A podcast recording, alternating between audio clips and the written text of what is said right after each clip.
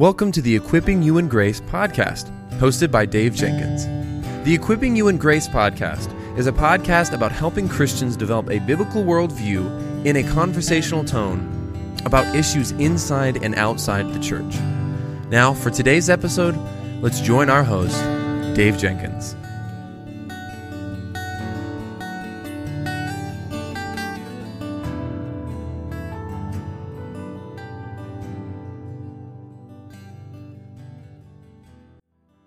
Welcome back to the Equipping You in Grace podcast. My name is Dave, and I'm the host for this podcast. And with me today, I get to welcome back my friend Owen. Owen, welcome back, man. Thank you much, Dave. Thanks for having me, man. Yeah, it's great to have you. Uh, can you just catch us up? What's going on in your life, marriage, ministry, and what writing projects you're working on, or even rap projects? You know. yeah, right now um, uh, I'm in a public place, so if listeners are wondering about that, uh, I've gotten out of the house. I successfully escaped, so don't tell anyone. Um, that's a joke, bad joke. Uh, yeah, it's been an interesting season. I've been working on some different things with Midwestern, teaching some classes. Um, we uh, we navigated different school issues, you know, uh, switched to homeschooling. So anyway, it's been a good season for us, and um, I've been off the road, not traveling uh, like the rest of the world uh, for three months or so. So life has really slowed down, and there's been a lot of good there. That's wonderful, brother. Are you working on any new uh, writing projects or anything like that? My next writing project that I have under contract is on the atonement. It's called Jesus the Warrior Savior, and it's with ENR, but it doesn't come out for a couple years. I'm taking taking a while to build up to it and read for it. Um, I, I, hope that it will be kind of in the vein of John Stott's Cross of Christ and uh, and be a go-to resource answering major challenges to the atonement, uh, and then of course most significantly unfolding a, a theological and biblical theological account of the atonement with a special focus on uh, how cross and kingdom are intertwined. Sometimes those two themes aren't always connected, in my view, as much as they should be. So uh, we'll see how it all plays out. Man, that sounds really great. I can't read it, and uh, Stott's book is absolutely fantastic for those of you that haven't checked it out. So I'm looking forward to reading that, brother. Thank you. Can you uh, just tell us a little bit about this? Uh, these books. Uh, what does the Bible teach about homosexuality and transgender transgenderism with Gavin? Why you guys wrote them, and how you hope it'll how you hope they'll be received. Yeah, we were trying to answer some of the major challenges of our time. The questions of our day are, in so many cases, anthropological. In other words, related to the doctrine of humanity and the doctrine of sin. And so we saw these issues cropping up a few years ago and realized that we needed a deeper approach to both homosexuality and transgenderism than simply uh, talking about psychology or your background or these sorts of things. We didn't see a whole lot of resources that took a, a moral and theological approach. Furthermore, there's been a lot of discussion in recent years about how you can be a gay Christian or you can be a transgender Christian. Even in seemingly solid evangelical circles, that language is, is used frequently. And we believed in thinking together and talking together that you have to understand sin really at four different levels, or I could say at least four different levels. You have to understand sin and the human person in light of identity, thinking, feeling, and acting. We tend to think of sin only in terms of that last level, the acting level. Oh, I said something, you know, hurtful to my spouse or my friend, or oh, I, I looked at something I shouldn't have looked at. Uh, oh, I, you know, I, I, didn't didn't read my Bible as much as I should have. Those kind of things. In reality, we're all tempted uh, to sin in terms of our identity, in terms of our thinking, in terms of our feeling, and yes, in terms of our acting. So these books, uh, Dave, are really an attempt to see sin in light of those four categories, but then uh, especially to see just how powerful the grace that is in Jesus Christ is. It's grace that is so strong that it transforms us in all four areas. Yeah, that, that's really good. Um, you know what what's so challenging about the? I, have been working in a little bit in the in the gay Christian area, uh, writing in the last couple of uh, weeks.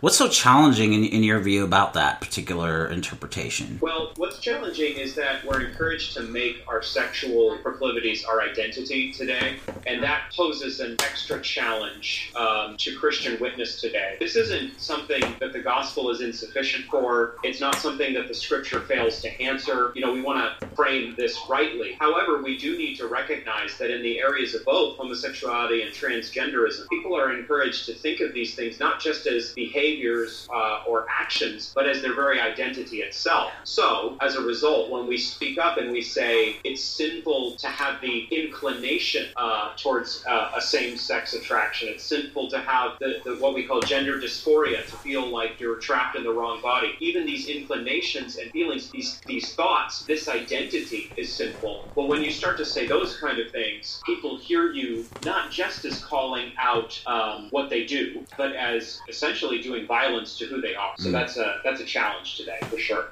Yeah, I grew up in Seattle, and um, as you know, no doubt that that is a hotbed for homosexuality. And, and I would often talk to people, hey, this is your this is this is what you're saying. This is your identity, your whole person, your whole value. And uh, you know, they would they, they not necessarily because they knew I cared about them. You know, these were conversations in the context of relate a, a, a friendship or a relationship with that particular person and and that I think is important. You know, saying th- saying those hard things.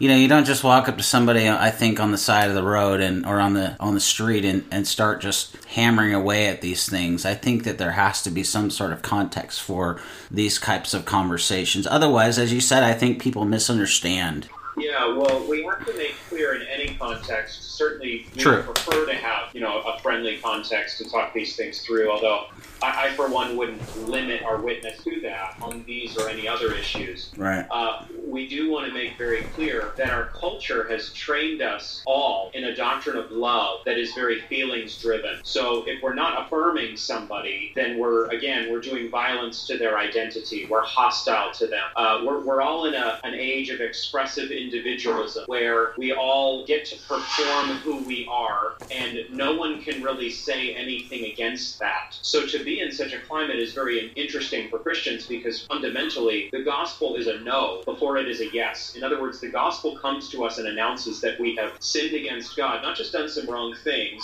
not just failed to do a few actions that we should do, but we have comprehensively turned away from God. We hate God. We blaspheme God every day we live. And so the Christian gospel uh, does teach the imago Dei, so there is a sense in which we say something extremely positive about every human person that we're all made in God's image, to be to be very sure. But then the, the, the reality is that image bearers have not glorified God as we should. In our sin, we have turned away from God. Our culture expects us to affirm uh, men and women uh, in whatever they're doing, but we have to make clear whether it's on um, whether it's on the sidewalk, whether it's in a preaching event, whether it's in a friendly conversation, uh, whether it's on an internet message board, whatever it may be, uh, on Twitter, we have to make clear that the Christian gospel in no way affirms sinners in their sin. It does something stronger, in fact, than offer affirmation of sinners in sin. It offers transformation in the name of Jesus Christ. Sadly, though, Dave, even evangelicals, even professing Christians,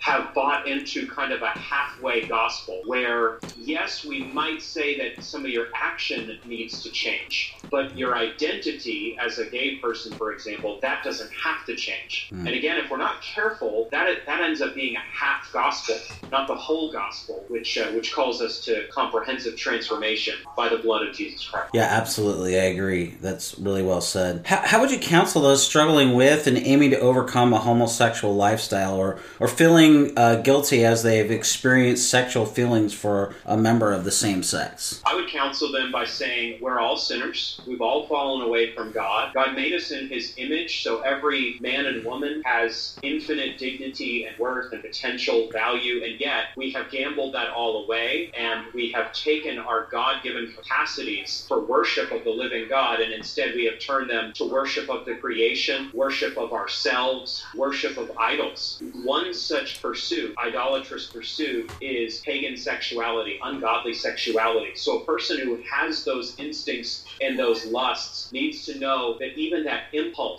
in a homosexual direction or a transgender direction is sinful and, and not glorifying to God. So we want to make sure that we're clear, again, that the gospel is a no to our sin. We want to make clear that every person is is fallen. Every person is a sexual sinner of some kind. It doesn't mean that we all express that in exactly the same way, but we all are in desperate need of God's grace, every last one of us. But the solution to this terrible situation, again, is not to say to this person who has these feelings, wanted or unwanted, "Oh, you're fine. That's okay. That's the way that's the way God made you." The solution is to say, actually the way out of this of this predicament is for you to repent of all your sin, of every impulse, of an ungodly identity, ungodly thinking, ungodly desiring, and ungodly acting, to turn from it and to turn to Jesus Christ, uh, who offers us true satisfaction, true hope, and true transformation. Uh, that's what we offer sinners. We don't come to them and say, you, you know, you can you can have a behave, behavior change gospel where you stop doing certain actions, but you can keep your old identity. We say, in Christ you become a new creation. 2 Corinthians 5 17. So this doesn't mean that you become sinless in the moment of your conversion, but it does mean that you are now oriented not toward the world, but to Jesus Christ. Yeah, that's that's really really good.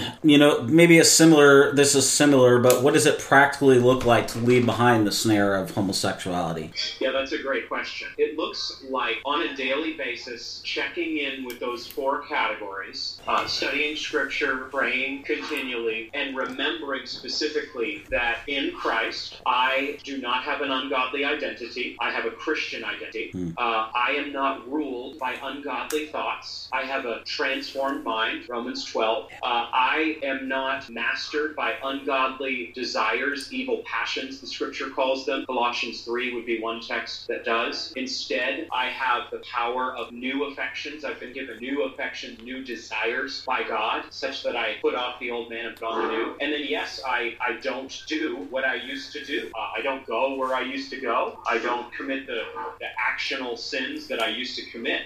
When I do, when I fall in any of those four categories, as sadly every Christian does in different ways, then I begin the cycle anew. I confess my sin to God. I repent of it. I turn from it. I break with it in any practical form I can. And I ask God to give me uh, a new hunger, a fresh hunger and thirst for righteousness. And then I take any practical steps I can in that positive direction. So I take any negative steps I can. In other words, I distance myself from sin at any of those four levels. And then I embrace Christ, Christ in any of those four levels as well. That's really well said. Really well said. Uh, how does Genesis 1 through 2 lovingly help confront the transgender worldview? Yeah, it teaches us that God made us either a man or a woman. So that's true of every single person uh, on this earth. There are some children born uh, with a condition uh, that's called uh, disorder of sexual uh, differentiation, I believe it's called, and uh, and that that is a condition where a child has both male and female genitalia. That's not a, a condition though that we should see as any positive condition. Indeed, if there is a, a male chromosome in a child in that situation, that child should be should be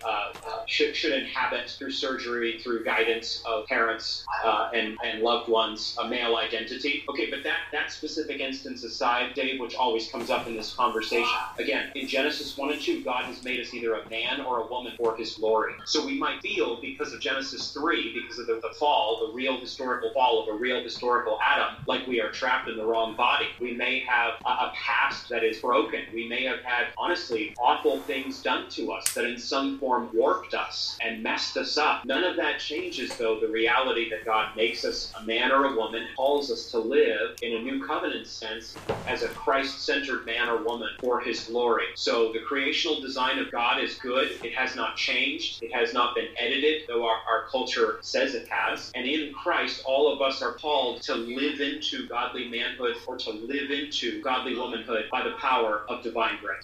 I think what you're showing already is is that I think there's a view out there in our secular culture. It says, well, Christians don't have good answers to questions, and so you know I should just not be a Christian. What you're showing is that Christians have good answers on these tough questions. I hope so. I hope we show that we don't just have kind of a, an additive to a psychotherapeutic self-help worldview where we approach, let's say, transgenderism in, a, in just the way that a secular person would, but then we start talking about how God loves all people. We don't want to fall into that trap. We don't want to fall into that paradigm. We want to we want to speak as believers as if we are standing on the solid rock of God, of His Word. And thus as if we know the truth, because we surely do. We know the truth, and no other system fully accounts for the truth. No other system is the truth. Colossians 2 8. So, yes, we, we have on these difficult issues, uh, homosexuality and transgenderism, we have the truth that every sinner needs. It's not just that we have some, some mild affirmations to bring to the table, but we let secularism do the real heavy lifting, counseling an individual through these things. No, we practice biblical counseling uh, for individuals who are going through uh, a battle with same sex attraction, uh, a battle with feeling like they're trapped in the wrong body, what's sometimes called gender dysphoria. And, and we approach these issues furthermore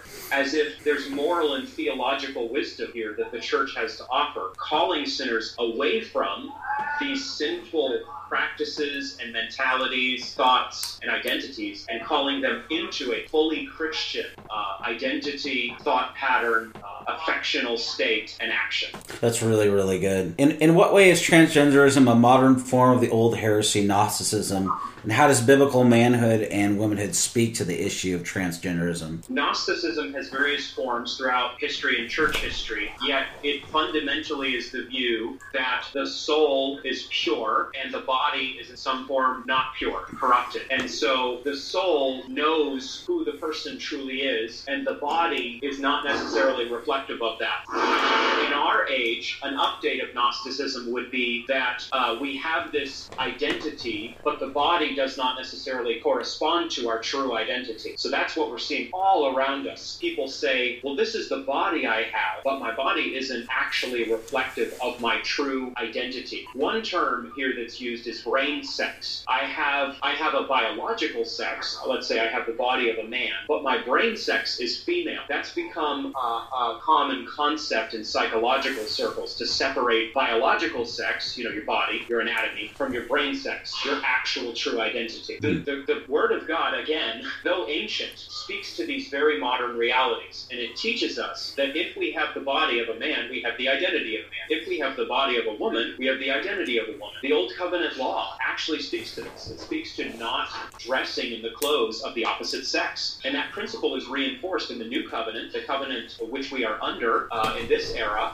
The New Covenant in 1 Corinthians 11 teaches us that same principle that men are to look like women and women are to look different than men in terms of hair length to the fullest possible extent, of course. 1 Corinthians 11. So that means then that the scripture is telling us that there is no tension between body and identity. Again, because of sin, because of sin in us or sin done to us that then takes root in us, we may feel like there is tension, and the Gnostics are right, that there's a differentiation between our body and our, our identity, but scripture will not allow uh, that distinction to be made. Uh, that that's a really really good answer. Really good. Um, how does union with Christ reorient our perspective towards the challenge of homosexuality and transgenderism?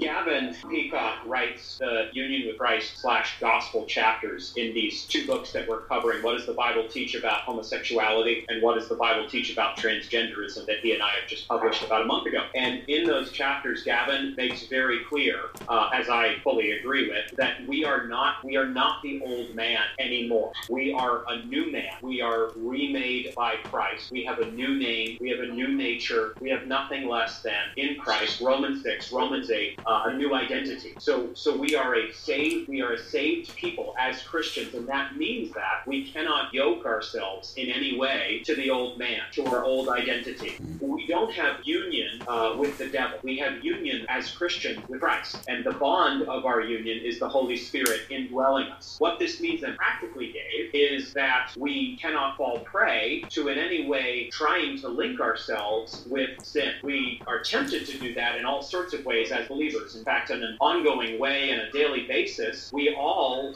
lose sight of our union with Christ and in some way try to unite ourselves with a sinful identity, thought pattern, feeling pattern, or action. In truth, though, when we remember that I am in Christ and Christ is in me, we go back to that foundational theological principle, and thus that, that helps us return to the truth in actional form. We hmm. have to do that continually. We have to continually remember as Christians that I am not the old man. The old man pulls at me. It's sort of like somebody who kicks alcoholism. You're no longer an alcoholic, let's say, but you still have those instincts, those old instincts that pull at you in different ways, in different times. That's that's how we should understand the Christian with regard to our sin nature and our struggle with sin. We're not mastered by sin. Romans 6 teaches us that the power of sin is broken by the cross of Christ, the resurrection of Christ. Nonetheless, we still have some of those old instincts, those old patterns that, that try to get us, to ensnare us. We're not mastered by them, uh, but we have to fight them and claim the glorious reality of union with Christ every day we live. Mm, that's so good. So good. What, what are some of the best ways pastors and Bible teachers can address the challenge of homosexuality? Fundamentally, they need to preach about it according to the Word of God. They don't need to do some sort of, you know, theological aerobics class where they always talk about it and, and can't stop talking about it. But what they need to do is they need to expound the, the whole Word of God from the pulpit, and they need to make very clear what godly sexuality is and what ungodly sexuality is. In addition, in addition to that morning pulpit uh, work on, on Sundays, pastors can also do teaching and equipping classes, uh, discipleship settings can foster this, where a church lays these things out in further detail. So a pastor, of course, isn't going to do a seminar, a three-hour seminar from the pulpit on a Sunday morning, but churches have full ability to do, you know, equipping and and classes, so to speak, on these matters. And I would very strongly encourage them to do so. And I, it's our hope, Gavin and my hope, that this trilogy, this sexuality trilogy, what does the Bible teach about lust? What does the Bible teach about homosexuality?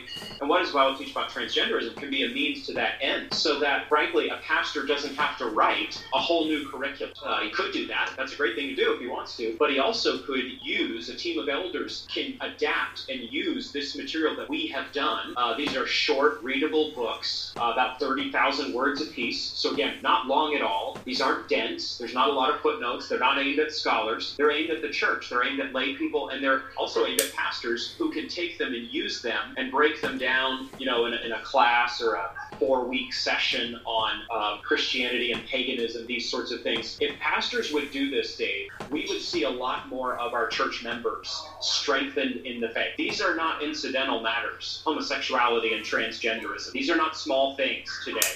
Uh, these are issues that are confronting just about every Christian in the church in different forms, depending on where they work, depending on what school their kids go to, uh, depending on what their family uh, is experiencing in terms of chaos. And so pastors need to stop assuming, uh, as some I think do, not all, that their people are just magically getting all the equipping they need on their own. When Gavin and I go and speak on these issues for churches or for conferences, frankly, we're, we're often kind of besieged by questions uh, from Christians who are, in some cases at least, not getting a lot of training on these matters. And it's my prayer, our prayer, uh, not in any kind of strident or upset way, but in a way that is deeply confident in Christ, the gospel, the whole counsel of God. It's our prayer that pastors will really press in and equip their people not not to not to win a battle in a cultural or political sense first and foremost, but to equip their people to speak the truth in love. Ephesians four fifteen, which entails knowing the truth, loving the truth. That's really good. Uh, do you think it'd be helpful in addition, you know, to preaching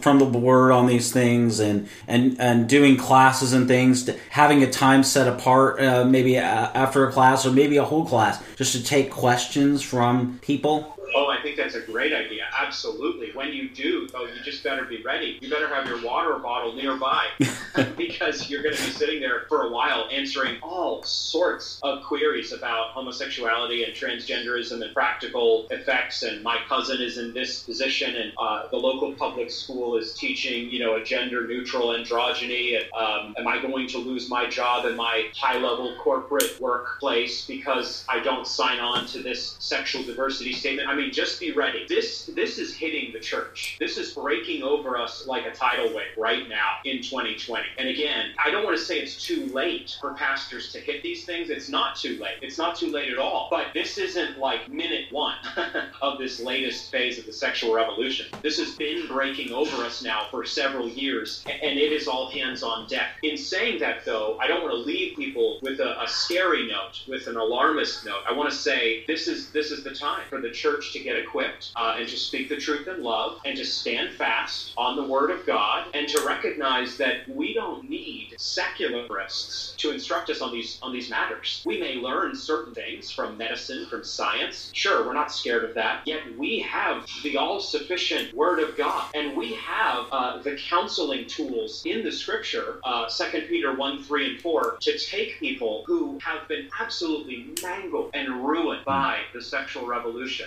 and put them together, put them back together by the grace of God that is in Jesus Christ. Are there going to be some complex issues, for example, if a person rejects uh, a transgender identity, a person who has undergone surgery or taken drugs? Yes, there are going to be some complex issues to sort through in terms of what repentance looks like, in terms of how far they can roll back, let's say, those physical effects. So there are some gray areas, Dave. Nonetheless, we have the truth that every sinner needs uh, to, to be restored and transformed for God's glory. We have. That's really, really well said, brother. Really well said. What what advice do you have for parents in helping their children learn to navigate the challenges of transgenderism in public school? Well, this is a sticky one. Um, fundamentally, what every Christian needs, and thus what every young boy or girl needs, is to be in a strong local church uh, that's teaching the truth. Um, frankly, there are some different educational directions that Christians are going to go. Some will do public school, some will do Christian school, some will do a classical school. Uh, a good number are going to do something like a homeschool option. And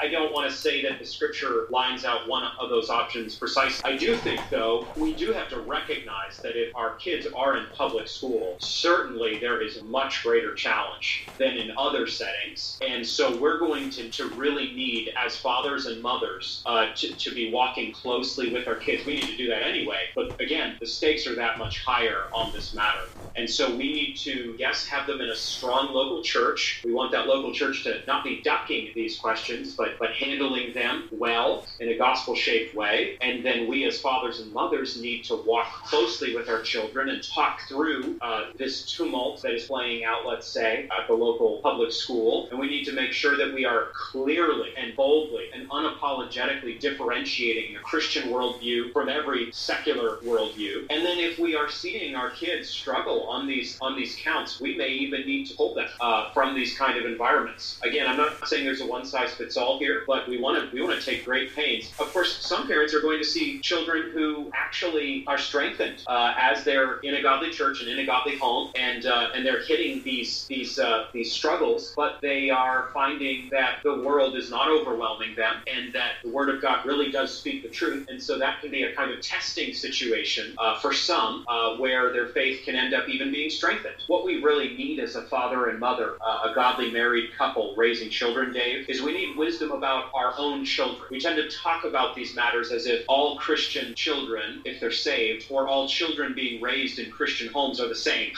and the truth is, nothing, nothing could be further from reality. Children are all unique and different, made by God. Some are more tempted by secularism. Some, frankly, aren't as tempted by secularism. We need to know our kids, walk closely with them, and just make sure that we're not just seeking to raise them. We're not just seeking to turn out adults, you know, at age 18 or 22 or whatever it is. We're seeking to disciple them in the Christian way.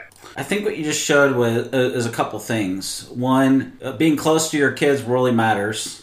Mm-hmm. and and two being intentional really matters and you know part of that is being involved in their lives and and exercising you just demonstrated so well uh, the biblical category of wisdom and exercising it. So I, think that you know, and not focusing on you know this specifics necessarily, but but general principles of Scripture and how they how they apply to various things. I think that if we would think in in those ways, as you just demonstrated so well, I think that we would be very well helped to uh, be able to navigate the all of these challenges. Well, we desperately need wisdom. Christians tend to effectively cut wisdom out of their lives as if that was an Old Testament category that I guess you can still read the Proverbs if you want, but it doesn't really apply anymore because we have grace. So all our lives are either kind of explicit biblical direction from a text or Christian freedom underwritten by grace, a big view of grace. We don't want to pit these things against one another, but as you just nicely said, we want to recognize that the gospel breeds wisdom.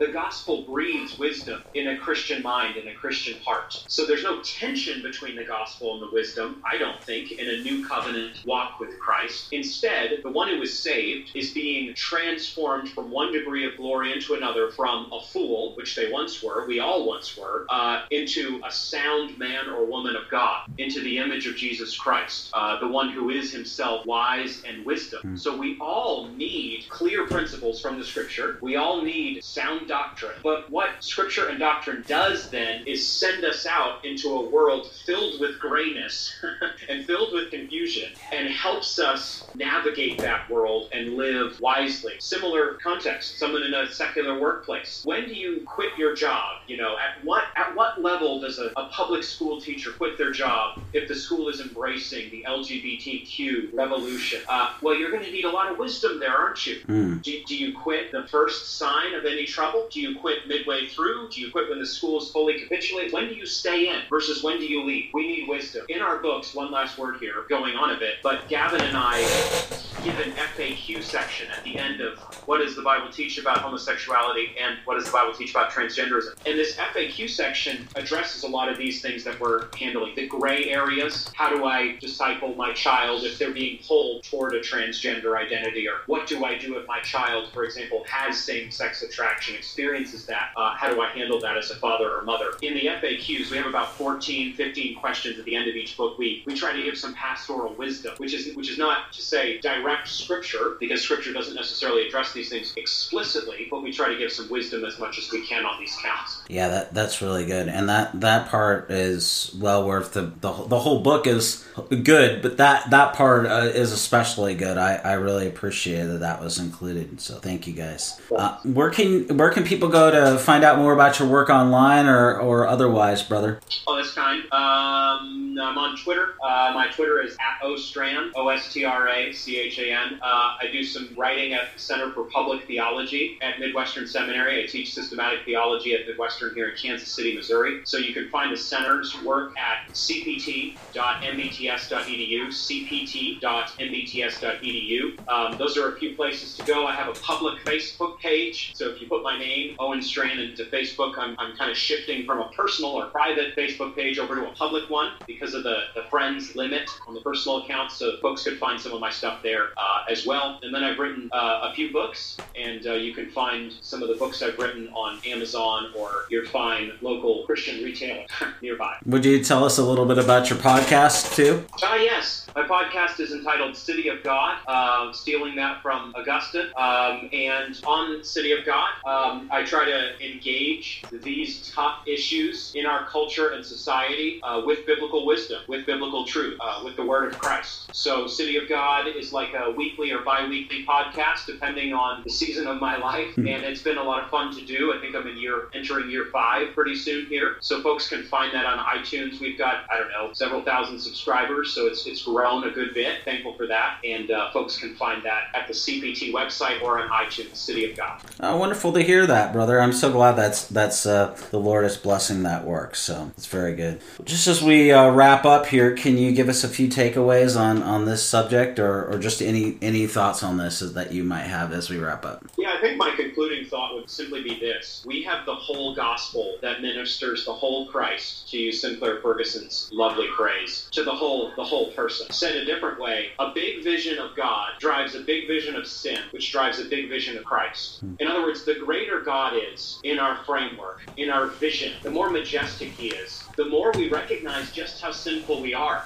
We recognize that sin is not just behavior, and the gospel is not a behavior modification gospel, the way, sadly, even in evangelical circles today, I fear it is to some degree. Hmm. Instead, the gospel changes us at the level of identity, thinking, feeling, and acting. Not just acting, it's all four of those levels. So we have a big Christ, we have a big gospel that changes us in all of those ways. We don't want to preach and teach and share a half gospel, a gospel that modifies your actions but does no real damage to your identity and your thinking and your feeling. Instead, we want what I would say is the biblical gospel, and we want a biblical Christ. We don't become sinlessly perfect when we trust Jesus. We all have to fight sin until the day we die. We all slip into, frankly, wrong thinking about our identity, uh, wrong thoughts about theology. We, we certainly have, all of us have, have moments where our desires and passions surge in the wrong way, not even in a unmeditated way, a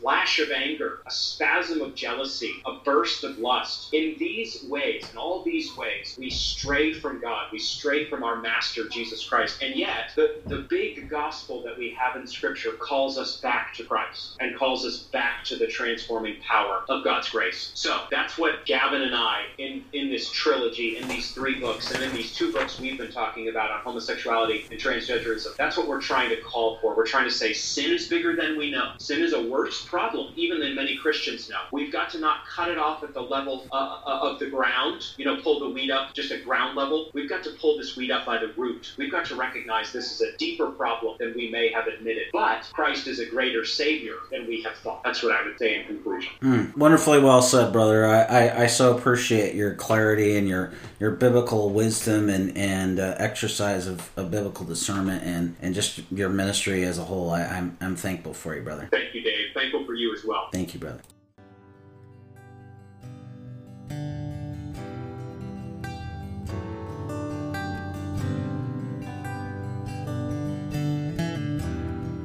Thank you for listening to the Equipping You in Grace podcast. If you enjoyed it, please subscribe, rate us on the app, and share this with your friends and family on social media. If you want to find us on social media, you can find us on Twitter at Servants of Grace, on Instagram at Servants of Grace, or by searching at Servants of Grace on Facebook. You can also find this episode and many others like it on the front page of our website, servantsofgrace.org.